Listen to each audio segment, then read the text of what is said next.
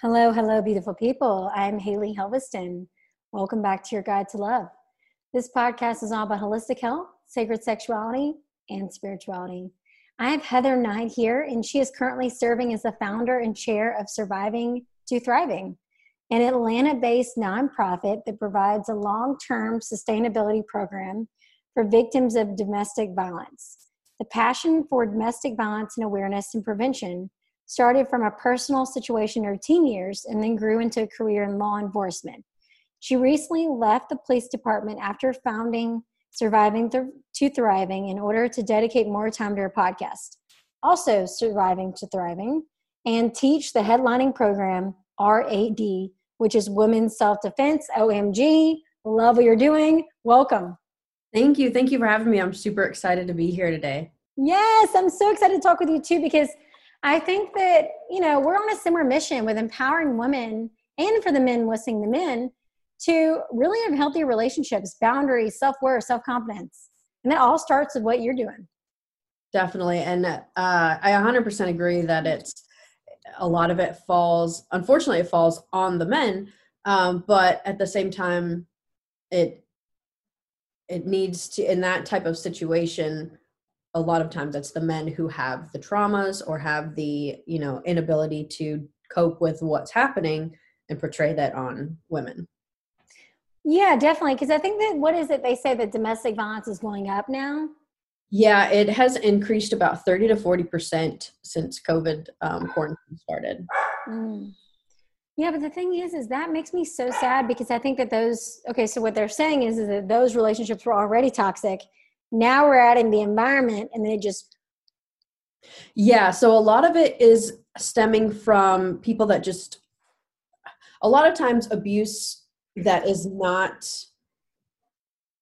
inherently part of somebody and that it sounds bad to say it like that but you know you have these abusive relationships that were there prior to quarantine and all of that and it's you know healthy not healthy but stable um income and you know maybe a healthy financial situation but there's still all of that. But then you add these families that have never had violence in their home never had sexual abuse or trauma or anything and then you add in job loss and uh, stress and you know this inability to cope or not know what is going to happen next in their life and all, everything just kind of manifests and becomes this abuse that wasn't there before. So that's where we're seeing the increase.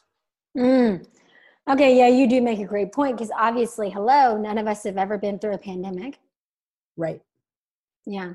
Okay, so for the couples that are struggling, what would you tell them? So it's all about learning new coping mechanisms, right? I, you know, we talk about everybody's eh, talking about the people that were already in abusive relationships, and those are really hard to work through, right? Because it's not the stress of learning how to cope through a pandemic, right? That is a childhood trauma that has manifested and was there prior to all of this other stress. And so that really takes a, you know, somebody going and deep diving into their subconscious and pulling out that trauma and working through that and and fixing that aspect of it but for the families that have never experienced uh, experienced abuse and are just trying to learn coping mechanisms. We teach like you know this is your new normal. This isn't what you were doing before. So if it worked where you could immediately talk about what you were what was happening right? You just fought and you need to you know talk about it and all of these things. That may have been fine in your old normal because you have the relief of the gym. You have the relief of going to work. You have the relief of going to the park and all of these things. You don't have that right now and you're with each other 24 7 so you don't have that like okay i just need to breathe and i'll be good and all that that. So what we're suggesting to those families is as soon as you feel yourself getting angry to the point where you can't actually have a productive conversation leave the house. Go for a walk right? Your yard is not banned. Go sit in the yard go for a walk do something. But at that point in time your need to um, talk things out and work it out right then and there is trumped by the other person's need to have space. Because if they don't get that time to decompress and understand why they're angry and understand the problem that is there you're not going to get anywhere. You're con- going to continually have that fight. Whereas you may have been able to talk it out before because they had that time to you know if you got into a fight in the morning they had the time to decompress at work and, and figure it out and then talk when they got home. They don't have that anymore so. Mm, so interesting. Yeah so what you're saying is is that most of the time one person wants to talk it out and the other person wants to run. Yes. Okay yeah. Yes and and and everybody and before it used to be okay then you guys got to learn how to kind of work those that out where it's like okay maybe you talk about it a little bit and then you know you get your piece out and then you leave it alone. Well at this point in time they not they may not even be able to listen to your piece and internalize it and take it away from them right? They just are so overloaded with emotions and stress that whatever you're saying does not matter to them because they can't physically and mentally comprehend it. So at that point in time like it it's it sucks to say but i'm that person that's like we just need to talk it out. But like my feelings don't matter at that point in time right? My significant others do because that's how you work through it. Giving them the space and the time to figure out how to comprehend what's happening. Mm. yeah because i think that that's i mean it's frightening to me the fact that men hit women. I think that that could you know the fact that actually happens so yeah. I love that you said, okay, ladies, for maybe the woman that are like, I want to talk, I want to talk. Let him go for a walk around the block, then you talk. Yes. Because yep. is that normally the gender role where the woman must talk and then the men?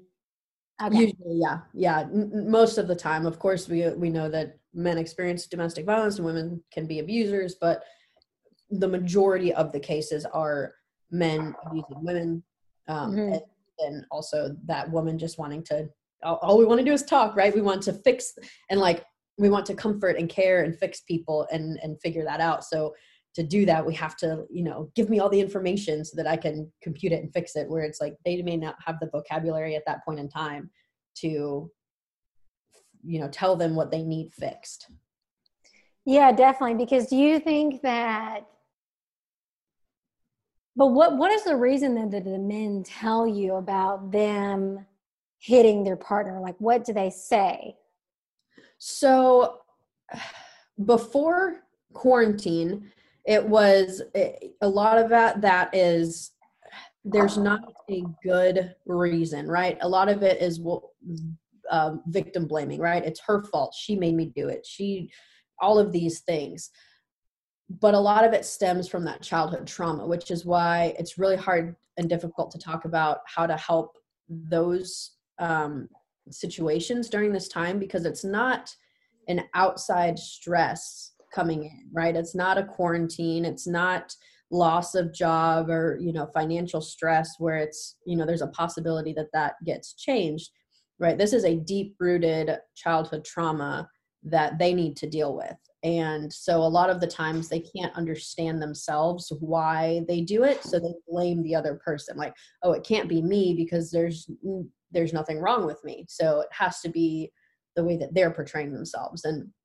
it's it's hard for people to comprehend in a sense like eh, it's if you're not in that situation it's really hard to comprehend really hard to comprehend as why you would put that on somebody else.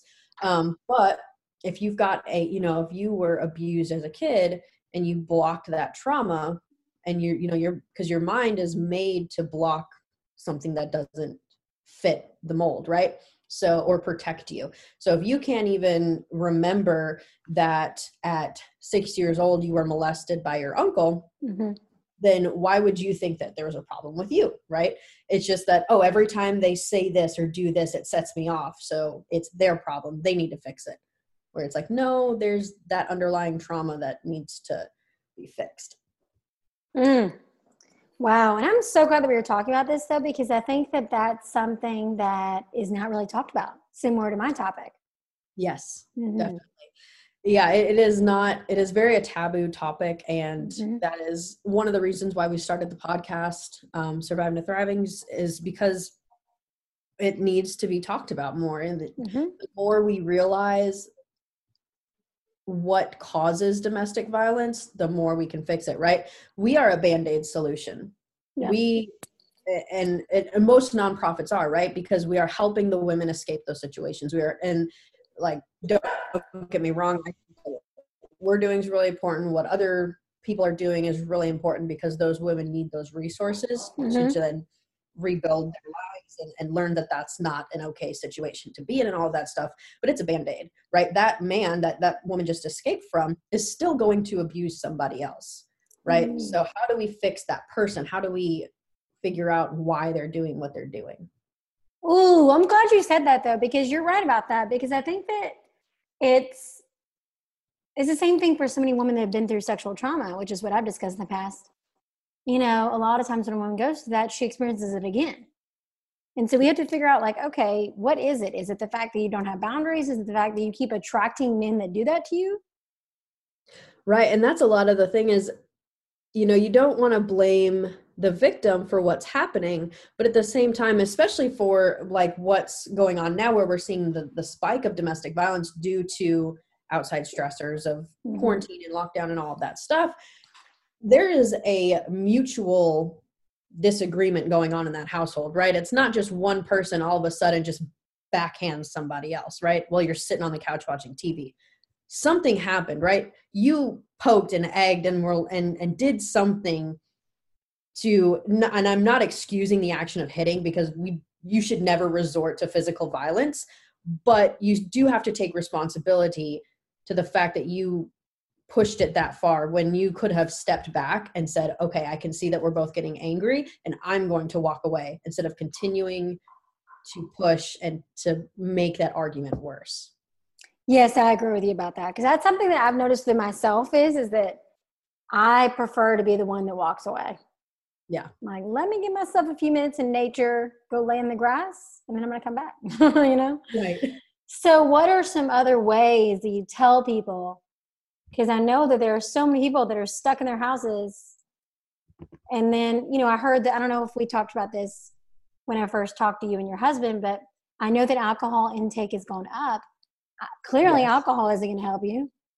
Exactly. And that's the other thing is I think it has sales have increased by like 50%, percent mm hmm which is just, I mean, it, it makes sense, right? They're, what are you supposed to do at 10 o'clock in the morning when you've done, you know, for the past three months, you've done everything that you're supposed to be doing. So it makes sense. Um, and, you know, you're learning how to homeschool when you weren't made for that, or you, mm-hmm. you've got all of these different things that are happening. But um, and and alcohol has always been a way that people have coped with stress on a normal day right it's like you mm-hmm. have a hard day at work you know you can't drink at 9 a.m at work right but you know that you can have a glass of wine or a beer when you get home well when all of that's sitting in the fridge and you get stressed out and you're like well i don't have to go anywhere. I you know i'm, I'm here. I don't have anything to do. And so that's where that comes in. And it's it takes a lot of self strength to not do that right? Don't buy alcohol. Don't get you know don't have it in the house. Or you know if you have it in the house be very strict with yourself. Like nope you have to wait until five o'clock to have a glass of wine or, or a beer or drink whatever you like. Um, you know i'm not saying completely 100% cut out alcohol because nobody wants to do that right everybody loves a glass of wine or you know whatever but you do have to have self-control when it comes to it and if you can't have that self control when it's in the house, then just don't even bring it into the house. Yeah, I'm glad you said that though, because I personally have gone through periods of dating people that drink a lot and then I'm drinking a lot. And so mm-hmm. now the older that I get, the more I don't really do it, you know? Yep. And I've noticed that my relationships are healthier because then I'm attracting people who also don't.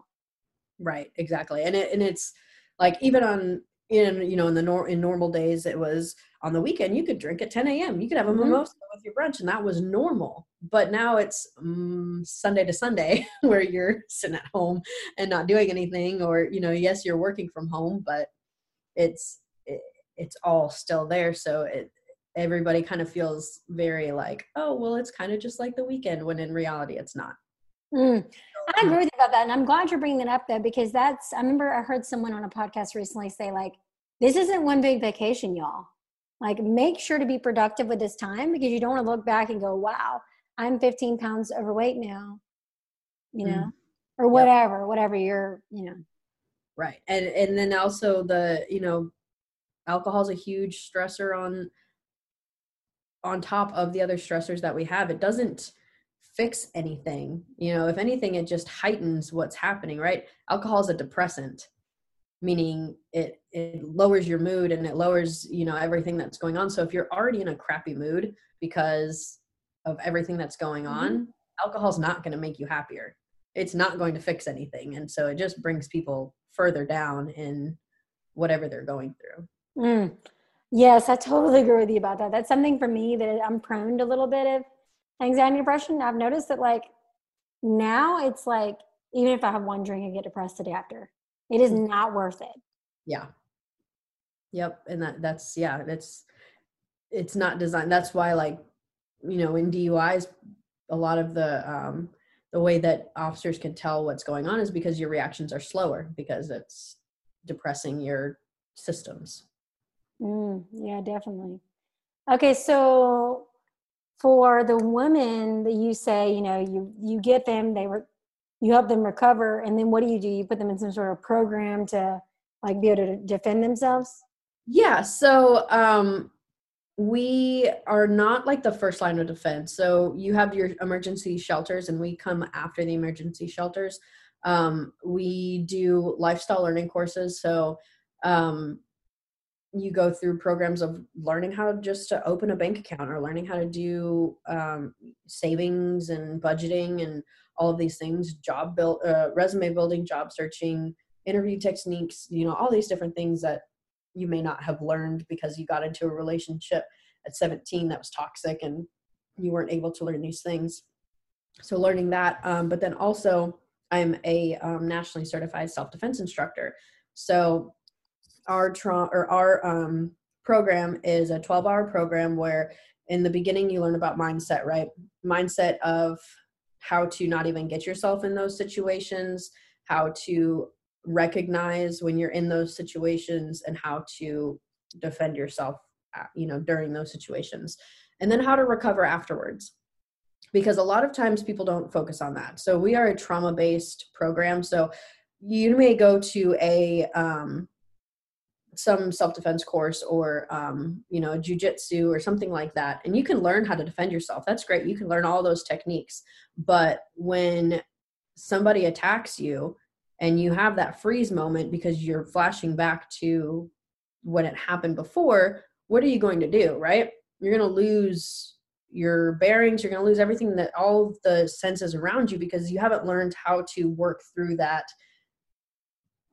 moment in time. So our program focuses on fighting through that moment and being okay with the fact that it scares you and it's terrifying and you know you may be crying while you're fighting but at least you're fighting.